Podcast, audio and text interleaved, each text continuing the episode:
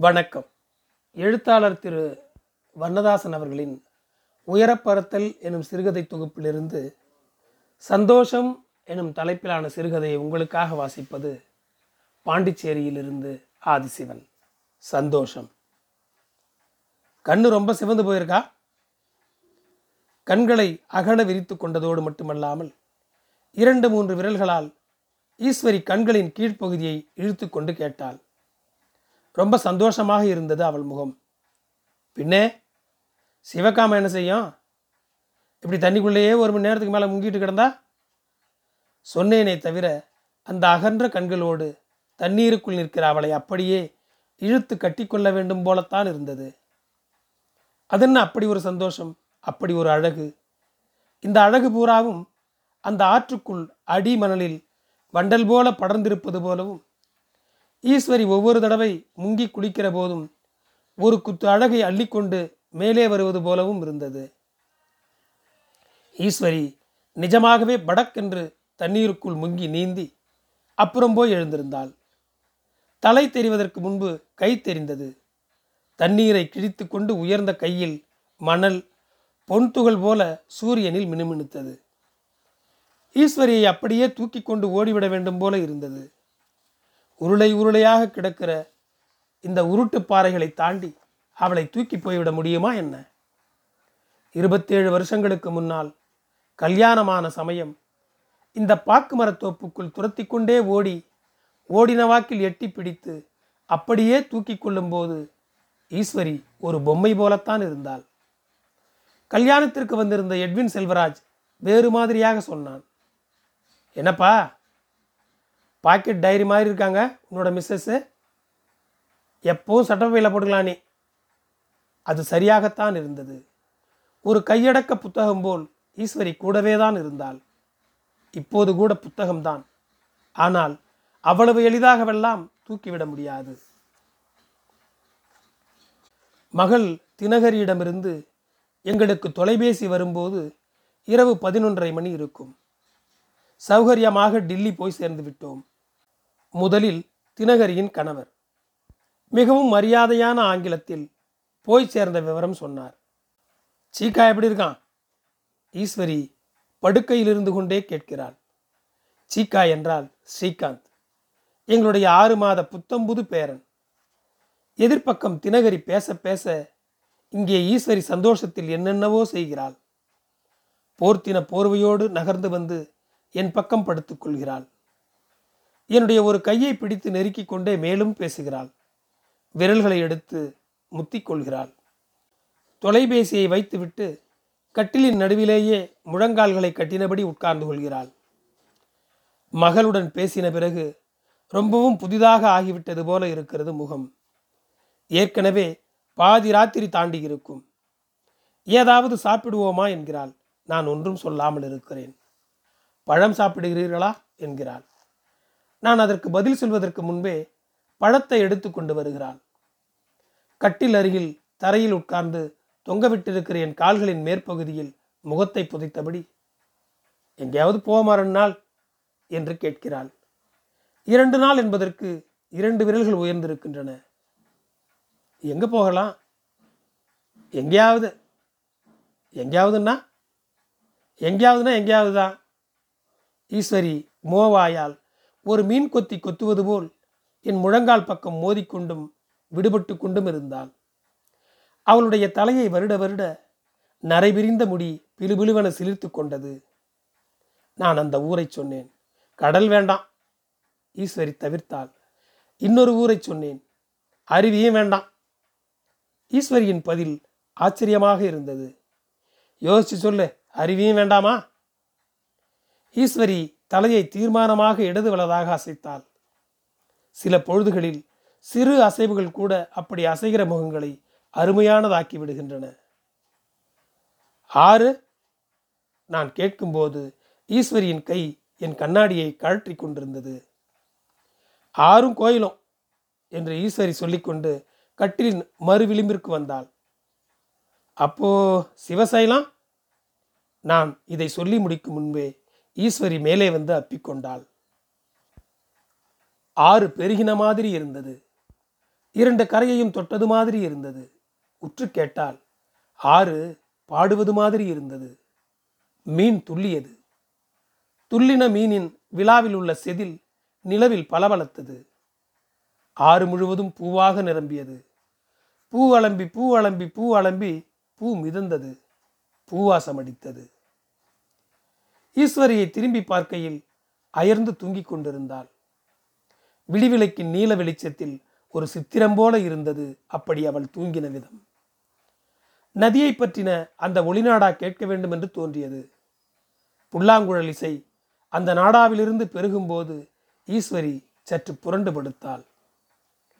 புல்லாங்குழல் இசையிலிருந்து தாழம்பூ வாசனை வருமா என்ன? எனக்கு வருவது போல் இருந்தது. தாழம்பூ வாசனை அறை முழுவதையும் தூக்கி அடித்தது. சிவசைல மாற்றுக்குள் கோயிலின் காவிப்படை நெளிந்தது. தாழம்புதர்தோறும் கை கையாக பூ வெடித்து மெத்து மெத்தன மகரந்தம் கொட்டியது. ஈஸ்வரி ஆற்றுக்குள்ளிருந்து உயர்த்தின கையில் மினுமினுப்பது கூட அந்த மகரந்தமாக இருக்குமோ? சாமி கும்பிடாம தான் இன்றைக்கு ஊருக்கு போக போகிறோம் நான் கரையிலிருந்து சொல்லும்போது அதெல்லாம் கும்பிடுவான். ஈஸ்வரி தண்ணீருக்குள்ளிருந்து கரைக்கு வந்து கொண்டிருந்தாள். நடையை அடைக்கத்தான் போகிறாங்க அதெல்லாம் இல்லை நட திறந்து தான் இருக்கு. ஈஸ்வரி படித்துறையில் ஒவ்வொரு படியாக ஏறினாள். ஈரம் சொட்ட சொட்ட கல்மண்டபத்தில் புடவை மாற்றிக்கொள்ளும் போது ஏதோ பாட்டு பாடினாள். ராத்திரி ஒழித்த புல்லாங்குழல் பாடல். நீ மூழ்ச்சிக்கிட்டு தான் இருந்தியா? சிலர் கேட்கிற மாதிரி தூங்குறாங்க. சில பேர் தூங்குற மாதிரி கேட்கிறாங்க. ஈஸ்வரி புடவை தலைப்பை சரி பண்ணி கொண்டாள். கையில் இருந்த வட்டக்கண்ணாடி பார்த்து குங்குமம் இட்டபோது அந்த சிறு கண்ணாடிக்குள் நானும் தெரிகிற மாதிரி சற்று திரும்பி சிரித்தாள். கண்ணாடியில் ஆற்றங்கரையின் புன்னை மரம் மருத மரமெல்லாம் விழுந்து அப்புறமாய் போனது. கோபுரம் தெரிந்தது. ஆளே அற்ற கோயிலில் நாங்கள் மட்டும் நின்று கொண்டிருந்தோம். கருவறை இருட்டு எவ்வளவு அடர்த்தி எவ்வளவு அழகு! கற்பூர ஆரத்தி தட்டு அடுக்கு சுடராக ஏறி இறங்கி அம்மன் முன்னால் அசைந்தது. அம்மன் முகத்தை பார்த்தீங்களா? ரொம்ப சந்தோஷமாக இருக்கிற மாதிரி இருக்கு. ஈஸ்வரி சொன்னாள் சந்தோஷமாக இருக்கிறவங்கள பார்த்தா பார்க்குறவங்களுக்கும் சந்தோஷமாக தானே இருக்கும். கோயில் அர்ச்சகர் கற்பூரத்தை நீட்டிக்கொண்டே அசரீரி மாதிரி சொன்னார். சந்தோஷத்தையே ஒற்றி கொண்ட மாதிரி இருந்தது. நன்றி. அடுத்த சிறுகதை சில வாழை மரங்கள். ஊர் ஞாபகம் வந்தால் நேராக சைலப்பன் வீட்டிற்கு வந்து விடுவேன். அவனும் என்னைப் போல இந்த பட்டணத்தில் வந்து எலிப்பத்தயத்தில் மாட்டினது மாதிரி திணறிக்கொண்டுதான் இருக்கிறான். என்னை விட அவன் கூட கொஞ்சம் கஷ்டப்படுகிறான் என்றுதான் சொல்ல வேண்டும்.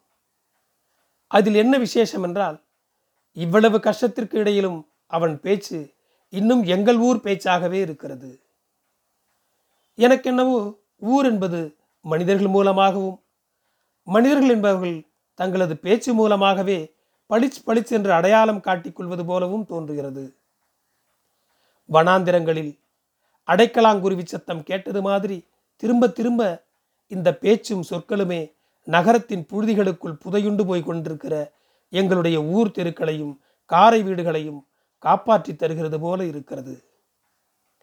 கரேர் என்ற மணல் மேடுகளுக்கு மேல் கால்களை பரப்பி உட்கார்ந்து கொண்டு பரபரவென்று நான் இரண்டு கைகளாலும் தோண்டி தோண்டி இரண்டு புறங்களிலும் மணலை வாரி இறைக்கிறேன்.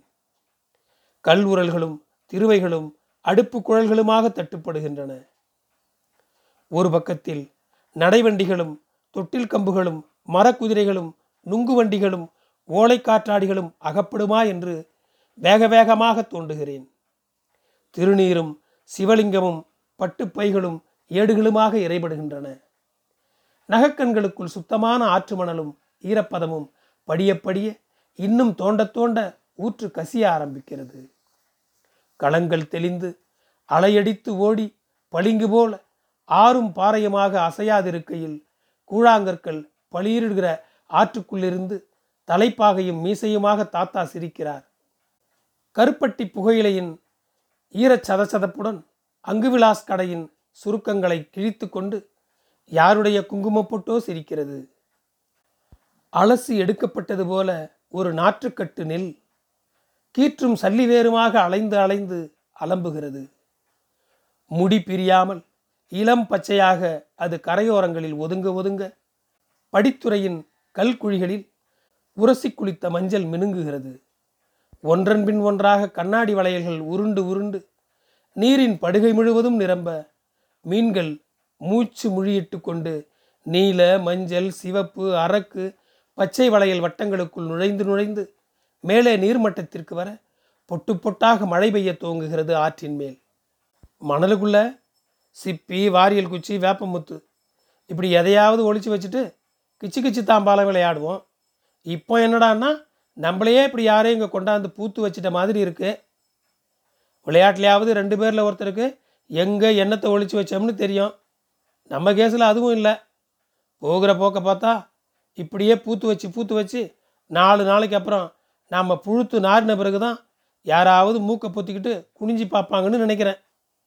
குனிஞ்சு பார்ப்பாங்கன்னு கூட திட்டமாக சொல்ல முடியாது. அப்படியே பொத்திக்கிட்டு நிமிந்தாப்புல ஏற்ற பக்கமாக போயிடுவாங்க கடைசியாக பார்த்தபோது வாசல் வரை வந்து வழி அனுப்பின சைலப்பன் என்னை பார்த்து கொண்டு சொன்னான். இன்றைக்கு என்ன சொல்ல போகிறானோ தெரியவில்லை. என்ன சொல்லப் போகிறோம் என்று முன் தீர்மானம் செய்யாமல் அவ்வப்போது தோன்றுகிறதை சொல்லும்போதுதான் நன்றாக இருக்கிறது. ஏதாவது சொல்லட்டும் சைலப்பன் சொல்லட்டும் அவன் அம்மா சொல்லட்டும் நார்க்கட்டில் கண்கள் வழியாக விழுகிற வெயில் மாதிரி நான் உட்கார்ந்து இருக்கிற தலை முழுவதும் அந்த பேச்சு மொய்த்து கொண்டு கிடக்கட்டும். மொச்சுக்கிட்டு இருக்குதா? அப்படியென்றால் சைலப்பனின் பெண் சிரிப்பாள். நம்ம ஊரில் ஈ மொய்க்கும். இங்கே ஆள்கள் மொச்சிக்கிட்டு இருக்காங்க. வித்தியாசம் அவ்வளவுதான். சைலப்பனின் அம்மாவுக்கு முன் பற்கள் நீளம். கீழ் உதடு மேல் அவை பதிந்து கொண்டிருக்கும். ஆனால் சிரிக்கும்போது பேத்திகளை பக்கத்து வீட்டு பிள்ளைகளை இழுத்து வைத்து கொஞ்சும் போதெல்லாம் அந்த பற்கள் போல அழகாக பற்பசை விளம்பரத்தில் கூட இருக்காது. அழகு என்றால் என்ன? தன்னைப் போலவே இன்னொன்றை ஞாபகப்படுத்த வேண்டும். அப்படி உண்டாக்குகிற ஞாபகங்களின் அடுக்குகள் முடிவற்றதாகி பெருக வேண்டும். பெருக்கத்தின் தழும்பலற்ற நிலையில் கிணற்றில் மிதக்கிற புளிய இலை மாதிரி தானும் அசையாமல் இருந்து நம்மையும் அசையாமல் இருக்க பண்ண வேண்டும். அப்படி பார்த்தால் சைலப்பனின் அம்மா யார் யாரையெல்லாம் ஞாபகப்படுத்தி விடுகிறாள்? அந்த பற்கள் மூலம் சிவக்கொழுந்து மாமாவை விசேஷ வீடுகளுக்கு மட்டும் வந்துவிட்டு போகின்ற உகந்தான்பட்டி ஆட்சியை பார்வதி டாக்கிஸ் பக்கத்தில் மணி ரைஸ் மில்லை ஒட்டி இருக்கிற வளவில் குடியிருக்கிற குஞ்சம்மா அத்தையை ஐந்து பி சொல்லிக் கொடுத்த ஐயர் சார்வாலை சொக்கனுடைய ஊரிலிருந்து வந்து படிக்கிறாள் என்று அறிமுகப்படுத்தி வைத்த பிரேமலதாவை இன்னொரு முகத்தை ஞாபகப்படுத்தாத முகம் என்ன முகம்? என்ன சிரிப்பு? நான் இப்படியெல்லாம் வேட்டியை தூக்கி பிடித்து கொண்டே நடந்து இங்கே பால் பாக்கெட் கிடைக்கும் என்று எழுதி போட்டிருக்கும் கடைகளையும் கிரேடு கிரேடாக ஊதா நிற தொட்டிகளில் அடுக்கி வைக்கப்பட்டிருக்கிற குளிர்பான பாட்டில்களையும் படம் படமாக தொங்கவிடப்பட்டிருக்கிற பாக்கு பொட்டலங்களையும் அடகு கடைகளின் தனிந்த இருக்கைகளில் மூக்குத்தியை கழற்றி கையில் வைத்திருக்கிற பெண்களையும் பொதபொதவென்று தெரித்து கிடக்கிற எருமை சாணியையும் தாண்டி சைலப்பன் வீட்டிற்கு வந்து கொண்டிருந்தேன். இந்த ஊருக்கு வந்தால் மனுஷன்தான் மாறிப்போவான் என்றால் சாணியுமாயா இப்படி ஆகும்? எதை பார்த்தாலும் வாயால் எடுக்கிற இந்த ஊரில் எப்படி உட்காந்து இலை போட்டு சாப்பிட முடியும்? அதான் நின்றுக்கிட்டே கையில் வச்சு அள்ளி அள்ளி போட்டுக்கிட்டு ஓடுதாங்க ஒவ்வொருத்தரும். நிமிஷத்துக்கு ஒரு ரயில் விடுதான். அப்படி இருந்தும் படிக்கட்டில் தடதடன்னு இவங்க ஓடி போகிறத பார்த்தா எனக்கு ஈரக்குலையெல்லாம் அருந்து போகிற மாதிரி பதறுது என்று ஜிப்பா பைக்குள் ஒரு கையும் நிஜமாகவே மாரடைப்பு வந்து விட்டது போல நெஞ்சில் ஒரு கையும் வைத்துக்கொண்டு சைலப்பன் என்னிடம் சொல்லும்போது சாரை பாம்பு மாதிரி கீழே ரயில் உருவி விட்டது போல் நெளிந்து கொண்டு கிடந்தது. இன்னும் அஞ்சு வருஷம் இந்த ஊரிலேயே இருந்தியாங்காட்டியும் நீயும் இப்படி தான் தபதபன்னு ஓடுவ சைலப்பனை இடித்து தள்ளிக்கொண்டு சொன்னவாறே யாரோ படிகளில் இறங்கி ஓடினார்கள். நம்மளையும் சேர்த்து இழுத்துக்கிட்டு போய் ரயிலில் ஏற்றி விட்டுருவாங்க போல இருக்கே. நான் சைலப்பனிடம் சொல்லும்போது அவன் பாலத்திலிருந்து கீழே பார்த்து கொண்டிருந்தான். அலுமினிய பெயிண்ட் மினுமினுப்புக்கு அப்பால் மின் ரயில் நகர்ந்து கொண்டிருந்தது. இம்பிட்டாவது அவனுக்கு என் கூட பேசணும்னு தோணுச்சே. மற்றவங்க எல்லாம் நாம் பக்கத்தில் போய் நின்று பேசணும்னு ஆரம்பித்தா கூட பேச மாட்டாங்க. சைலப்பன் சிரித்தான். பாட்டிலே தண்ணி இருக்கிற மாதிரி இன்னும் கொஞ்சம் நாளில் இந்த மாதிரி பேச்செல்லாம் கூட டேப்பில் வந்துடும்னு நினைக்கிறேன். அந்த ஊர் பேச்சு இந்த ஊர் பேச்சு அப்பா கூட பேசுகிறதுக்கு மகன் கூட பேசுகிறதுக்கு பொண்டாட்டி கூட பேசுகிறதுக்கு என்று அது அதுக்கு டேப் வந்துடும் உத்தேசமாக நீ என்னெல்லாம் பேசுவியோ அதுக்கு பதில் பேச்சு அதிலே இருக்கும். சுவிட்சை போட்டு காதில் மாட்டிக்கிட்டே பேச வேண்டியதுதான். ஏதோ விளையாட்டாக ஆரம்பித்து விட்டேனே தவிர பேச்சுக்கு ஆளுற்று போவோம் என்ற நிலைமை எனக்கே கஷ்டமாகத்தான் இருந்தது.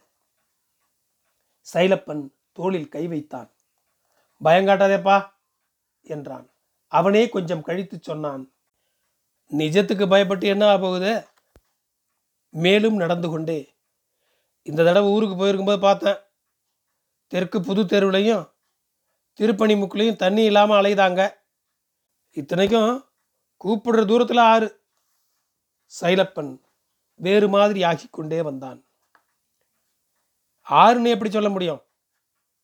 இனிமே அதுக்கு வேற பேர் தான் வைக்கணும். இது போன்ற சமயங்களில் நான் ஒன்றும் பேசாமல் கூடவே நடப்பேன்.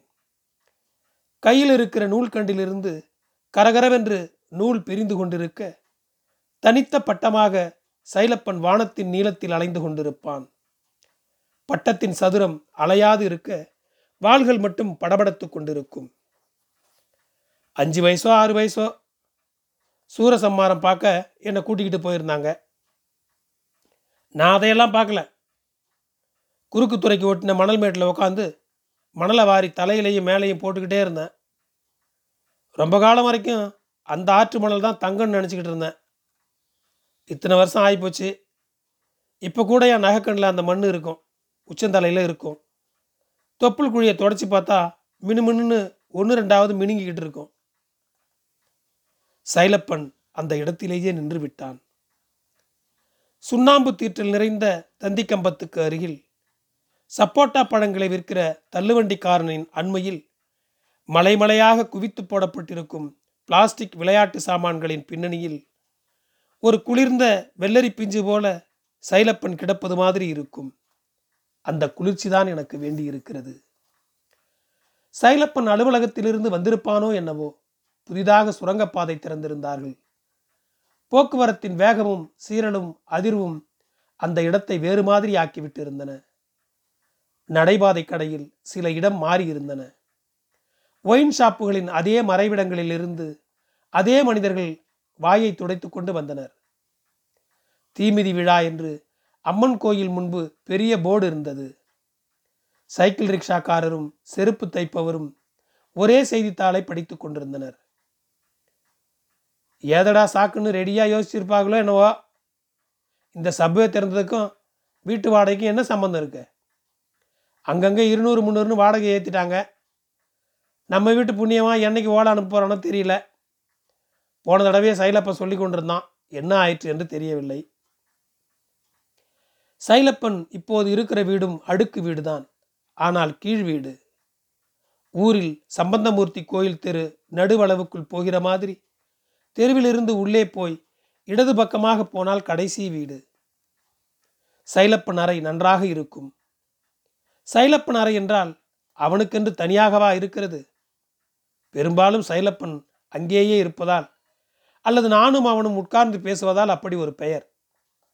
அடுத்த வீட்டு மாமரம் துணிக்காய போடுகிற பெண்கள் கொடிக்கம்பியில் உட்கார்ந்து சத்தம் போடுகிற காக்கைகள் எல்லாம் சேர்ந்து அந்த அறையை அழகாக்கி விடுகின்றன. பக்கத்தில் இருக்கிற ஒன்று இங்கே இருக்கிற ஒன்றை பழிச்சென்று ஆக்குகிறது நல்லதுதானே? உள்ளே இருக்கிற வெளிச்சத்தை விட வெளியே இருந்து வருகிற சாய்ந்த வெயில் ரம்மியமில்லை என்று எப்படி சொல்ல முடியும்? நான் எப்போதோ எந்த ஊரிலோ ஜன்னல் கம்பி வழியாக விழுவதாக பார்த்த சாயங்கால வெயிலை சைலப்பன் அறையில் கற்பனை செய்து கொண்டே வெளிக்கதவை திறந்து இடதுபுறம் நடந்தேன். சுவரோரமாக நிறுத்தப்பட்டிருந்த வண்டிகளில் சைலப்பன் வண்டியும் நின்றது. தூரத்தில் சைலப்பன் அம்மா நின்றார்கள். வெள்ளை சேலையும் வெள்ளை சட்டையும் திருநீருமாக இருக்கிற அவர்களை பார்த்ததும் கும்பிட்டேன். அங்கே இருந்து என்னை அடையாளம் தெரியுமோ இல்லையோ என்று நினைக்கும் போதே ஐயா வா வா. கும்புடி எல்லாம் பலமா இருக்கே. கபாலியா பிள்ளை மாதிரி கவுன்சிலருக்கு நிற்க போறியா? என்று அம்மா சிரித்தார்கள். அம்மாவுக்கு பின்னால் மறைந்து கொண்டு நின்றது போல ஒரு கண்ணாடி போட்ட வயதான முகம். என்னை பார்த்து கும்பிட்டது. நரைத்த முடியை ஒதுக்கி காது பக்கம் விட்டு கொண்டது. மரியாதையான வெட்கத்துடன் சற்று நகர்ந்து நின்றது. கை கும்பிட்டபடியே இருந்தது. என்னலா நீ எலெக்ஷனில் நிற்க போறியா? என்று சைலப்பன் அம்மா கும்பிட்ட கையை பிடித்து தாழ்த்தினார்கள். சைலப்பனின் அம்மா கையில் மண்புழு மாதிரி நரம்பு நெளிந்தது. எனக்கு யார் என்று தெரியவில்லை. என்னை யார் என்று தெரிந்திருப்பது போல் அந்த கண்ணாடிக்கு பின்னால் உள்ள கண்களில் ஒரு ஈரம் தெரிந்தது. முகத்துக்கு குங்குமம் நன்றாக இருந்தது. சினிமாவில் எஸ் என் லட்சுமி வருவாங்களே. அவங்கள மாதிரி இருக்கே. யார் அவங்க? என்று சைலப்பனிடம் கேட்க வேண்டும் என்று தோன்றியது. சைலப்பன் வந்துட்டானாமா? என்று கேட்கும்போதே உள்ளேதான் ஐயா இருக்கான் போ என்று சைலப்பனின் அம்மா சொன்னார்கள். இன்னும் அந்த கையை பிடித்த பிடி அப்படியே தான் இருந்தது. சைலப்பன் பள்ளிக்கூடத்திலிருந்து வந்திருந்த மகளுடன் கதை பேசிக் கொண்டிருந்தான். ஒரு மிக்சர் தட்டு பக்கத்தில் இருந்தது. சைக்கிள் பழையதாய் போய்விட்டதென்று மகள் சொல்லிக் கொண்டிருந்தாள். மேலே ஒரு துண்டை மட்டும் போட்டுக்கொண்டு தினசரியின் ஞாயிற்றுக்கிழமை இணைப்பை பிரித்து படித்துக்கொண்டு சைலப்பன் படுத்திருந்தான். பேனா நல்லா எழுதுதா? என்று கேட்டுக்கொண்டான் இடையில். அவன் பேப்பர் படிக்கிற முறை கேட்கிற இது போன்ற சாதாரணமான கேள்விகள் துண்டு போட்டிருக்கிற விதம். இப்படி ஏதாவது ஒன்றின் மூலம் திரும்ப திரும்ப இந்த ஊருக்கே சம்பந்தமற்ற தன்னுடைய சாயலை தக்க வைத்துக் கொள்கிற மாதிரி இருக்கிறது. என்னதான் சைலப்பனுடன் நெருக்கமாக இருந்தாலும் இந்த மாதிரி இடங்களிலெல்லாம் அவன் என்னை விட்டு வெகு உயரத்திற்கு போய்விடுகிறான் வேடிக்கையா இருக்கு என்று சைலப்பன் சொல்ல நேர்கிற நேரத்தில் அவனுடைய முகம் முழுவதும் அலை மாதிரி பரவுகிற சிரிப்பு மாதிரி ஒரு நாளும் என்னால் சிரிக்க முடியும் என்று தோன்றவில்லை. ஐயா நான் உள்ளே வரலாமா? கதவை நுனிவிரலால் தட்டி கழுத்துப்பட்டியை சரி செய்வது போல் பாவனை செய்து கொண்டு தொண்டையை செருமுகிறேன். இதுபோன்ற நாடக பாவனைகள் மூலம்தான் மேற்படி சிரிப்பையெல்லாம் நான் ஈடு செய்ய முயல்கிறேன். சைலப்பனின் பெண்ணுக்கு உடனடியாக இது பிடித்திருந்தது. அவளும் பாவனையாக ஸ்டெத்தஸ்கோப்பை காதில் அணிந்து கொண்டு டாக்டர் பிஸியாக இருக்கிறார் மருந்து கம்பெனி பிரதிநிதிகள் பத்து மணிக்கு வர முடியுமா? என்று சொல்லிவிட்டு தெர்மாமீட்டரை உதறுவது போல் திரும்ப எவ்வளவு டெம்பரேச்சர் டாக்டர் என்று பக்கத்தில் உட்காருகிறேன். சைலப்பன் மகள் நான் இரண்டு பேரும் சிரிக்கிறோம். மிக்சர் எடுத்துக்கோ என்று சைலப்பன் தட்டை நகர்த்துகிறான். மாமாவுக்கு காஃபி போடச் சொல்லு பாப்பா என்று மகளிடம் சொல்கிறான். போட்டாச்சே என்று குரல் வருகிறது. அம்மா ஆஃபீஸ்லேருந்து வந்தாச்சா பாப்பா? இல்லை. தங்கம்மை ஆச்சிப்பா? வந்து எடுத்துகிட்டு போறியாமா மறுபடியும் அதே குரல் கூப்பிடுகிறது. சைலப்பன் மகள் போய் எடுத்துக்கொண்டு வருகிறாள். ஒரு டம்ளர் அதோடு ஒரு கிண்ணம். அதிகபட்சம் வேறு மாதிரி ருசியுடன் இருக்கிற காஃபி. இனிப்பு சரியா இருக்கா பாப்பா? மீண்டும் அடுப்படியிலிருந்து சத்தம் வருகிறது. கையில் சீனி டப்பாவும் கரண்டியும் தயாராக வைத்திருப்பது போல குரலில் ஒரு அவசரம். நல்லா இருக்க என்று நானே உறக்க பதில் சொல்கிறேன். திரும்பி பார்த்து சொல்ல வேண்டும் போல் இருக்கிறது. சைலப்பன் வீட்டில் இப்படி காஃபி சாப்பிடும்போது வழக்கமாக காலி டம்ளரை கொண்டு போய் குழாயடியில் அலசுவது போல் அந்த பக்கம் போய் அலச வேண்டும் போல இருக்கிறது. முடியவில்லை. என்ன சுந்தரா? உனக்கு உபசாரம் பண்ணுறதுல தங்கம்மை அத்தை எனக்கு காஃபி கொடுக்க மறந்துட்டாங்க பாரு. என்று சைலப்பன் சிரித்தான். மீசை முடிகள் கூட நரைத்திருந்தாலும் சைலப்பனின் சிரிப்புக்கேற்ப ஒரு விசிறி போல் அது நெருக்கமாக விரிந்து கடைவாய் வரை பரவுகிறது நன்றாக இருந்தது. சைலப்பன் புகைப்பிடித்து வெற்றிலை போட்டு எல்லாவற்றையும் அடியோடு இப்போது விட்டுவிட்டாலும் கூட சிகரெட் பிடிக்கிறவன் உதடு மாதிரியே கருநீளமாகவும் சாம்பல் பூத்தும் இருந்தது. முத்தையா தானுக்குத்தான் கீழ் உதடு இப்படி இருக்கும். பிளேயர் சிகரெட் வாசனை அடித்தால் முத்தையா அத்தான் விசேஷ வீடுகளுக்கு வந்துவிட்டதாக அர்த்தம். அது என்னவோ? தெருவாசலில் பந்தல் போட்டு வாழை கட்டியிருப்பார்களே. அந்த பக்கத்தில் ஒதுங்கினார் போல நின்றுதான் முத்தையா அத்தான் புகைப்பிடிப்பார் அதுக்காகவே வாழை கட்டி வைத்தது மாதிரி இருக்கும். வாழை மரத்தை தொடரும் போல இருக்கு சைலு. திடீரென்று நான் இப்படி பேசியது சைலப்பனின் மகளுக்கு பிடிக்கவில்லை போல. ரெண்டு பேர் ஆரம்பிச்சிட்டிங்களா? என்று சொல்லவில்லையே தவிர எழுதி கொண்டிருந்த நோட்டுகளை எல்லாம் அடுக்கி கொள்ள ஆரம்பித்தாள். பாப்பா நீ வேணும்னா இங்கே வந்து படி. அவங்க பேசிகிட்டு இருக்கட்டும். மறுபடியும் குரல் வந்தது. ஆமாம்மா இப்படி வந்துரு என்று சைலப்பன் அம்மாவும் துணைக்கு சொன்னார்கள். சிபார்ச பாரி அவனுங்க சைலப்பன் சிரித்துக்கொண்டே என்னுடைய தோலை தட்டினான். தோலை சற்று தாழ்த்தி நான் குனிந்த அவசரத்தில் இடதுபுறம் இருந்த காலி டம்ளர் கீழே விழுந்து உருண்டது. ஒரு டம்ளர் இப்படி கீழே விழுவதும் அதை யாராவது எடுப்பதும் சாதாரண விஷயம்தான். ஆனால் தங்கம்மை அத்தை வந்ததும் விழுந்த சத்தம் அடங்குவதற்குள் பட்டென்று அதை எடுத்துக்கொண்டு திரும்பி போனதும் முற்றிலும் வேறு விதமாக இருந்தது. தோளுக்கு மேல் சட்டென்று சிறகு விசிறிக்கொண்டு ஒரு பறவை பறந்து போனது மாதிரி இருந்தது. கண்ணாடியை சரி செய்து கொண்டு முகம் திரும்பும் போது என்னை பார்க்காமலேயே சிரித்தது போல இருந்தது. இவங்க யாருன்னு தெரியும் இல்லையா சைலப்பன் என்னை கேட்டான். வாசலில் யாரும் இல்லை. பிடுங்கி எடுத்த காற்று மறுபடியும் தன்னை நிரப்பிக் கொண்டதில் கண்ணுக்கு தெரியாத அளவில் வெளிச்சம் அதிர்ந்து அடங்கினது. மாலை அணிவித்திருந்த சைலப்பன் அப்பா படத்து சட்டத்துக்குள் குத்தியிருந்த ஊதுபத்தி அடிக்குச்சியையே நான் பார்த்து கொண்டிருந்தேன். உலகத்தில் ஒவ்வொருத்தர் இருக்கிற இடம் எப்படியெல்லாம் இருக்கு தெரியுமா? என்று சைலப்பன் ஆரம்பித்தான். இப்படி பேச ஆரம்பிக்கிற சமயமெல்லாம் அவன் முகம் வேறு பக்கமாக திரும்பிக் கொள்ளும். வெற்று சுவரையோ காலண்டர் தேதியையோ பார்ப்பது போல அப்படியே அசையாமல் இருக்கும். தங்கம்மை அத்தைக்கு மாமா தாலி கட்டலையே தவிர இரண்டாம் தாரம் மாதிரி தான் முப்பது வருஷத்துக்கு மேலே எல்லாரும் ஒன்றா தான் இருந்திருக்காங்க. பாபநாசம் மில்லுக்காரனுக்கு கட்டி கொடுத்துருக்கே என் கடைசி குழந்தையா. அவ பிறக்கும்போது பேறுகாலம் பார்த்ததே தங்கம்மை அத்தை தான் என் வீட்டுக்காரியும் சரி அவள் அக்கா தங்கச்சிகளும் சரி இவங்களை அம்மை அம்மைன்னு தான் கூப்பிடுறது. தங்கம்மை தலை பின்னி விடு. தங்கம்மை தோசை சுட்டு கொடு. தங்கம்மை காய்ச்சல் அடிக்கான்னு பாரு தங்கம்மை. இப்படி எதுக்கெடுத்தாலும் தங்கம்மை தான். இவங்க எல்லாத்துக்கும் அம்மைன்னா எனக்கு யாரு? அத்தை தானே சைலப்பன் சற்று திரும்பி என்னை பார்த்து சிரித்தான். என்னோட மாமியாரும் இவங்களும் ஒத்துமையாக இருந்தது கூட பெருசில்லை. எங்கள் அம்மாவும் தங்கம்மையத்தையும் ரொம்ப ஒட்டுதல். பள்ளிக்கூடத்தில் ரெண்டு பேரும் சேர்ந்து படித்தவங்க மாதிரி ஆச்சரியமாக இருக்கும் அவங்கள பார்க்க. இந்த மனுஷி கூறாக இருக்க போயில்லா? லாரி ஏஜென்ட் பிள்ளை குடும்பம் இந்த மட்டுக்குமாவது எந்திரிச்சு நடமாடுது? என்று இன்னைக்கு அம்மா சொல்லுவா. மாமா போயாச்சு. அத்தையும் போயாச்சு. எல்லாரும் போய் சேர்ந்தாச்சு. ஆனால் தங்கம்மா அத்தை மாத்திரம் வந்து போய்கிட்டு இருக்கா. வரும்போது கூட பார்த்துருப்பியே. அம்மா முந்தானியை பிடிச்சிக்கிட்டே வாசல் பக்கம் நின்று இருப்பாங்களே. அந்த சிவப்பு சேலையும் மூக்கு கண்ணாடியும் எனக்கு ஞாபகம் வந்தது.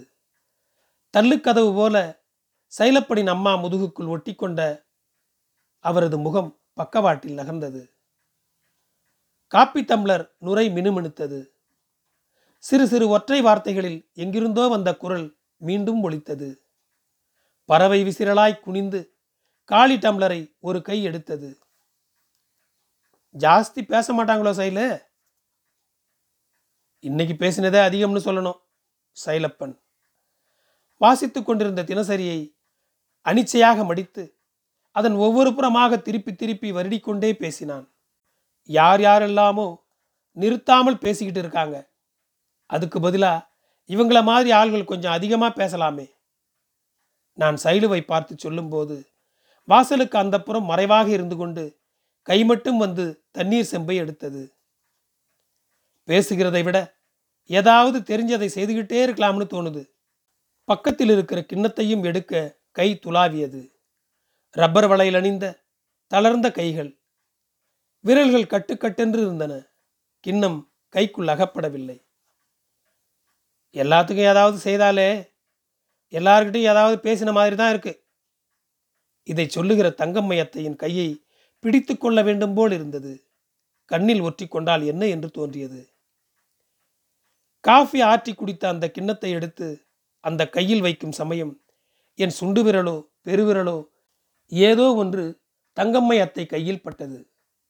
ஒரு சிறு பாத்திரம் நடுவில் இருக்க இரண்டு பேருடைய கைகளும் பட்டு இரண்டு பேருமே கூச்சத்தோடு கைகளை விலக்கிக் கொண்டோம். தங்கம்மை அத்தை முகம் தெரிகிறதா? என்று பார்த்தேன். வாழை மரத்தை தொட்ட மாதிரிதான் இருக்கு. தங்கம்மை அத்தை குரல் மட்டும் கேட்டது. நன்றி. என் குரல் உங்களை தொடர ஃபாலோ பட்டனை அழுத்தவும். உங்களுக்கு மீண்டும் நன்றி.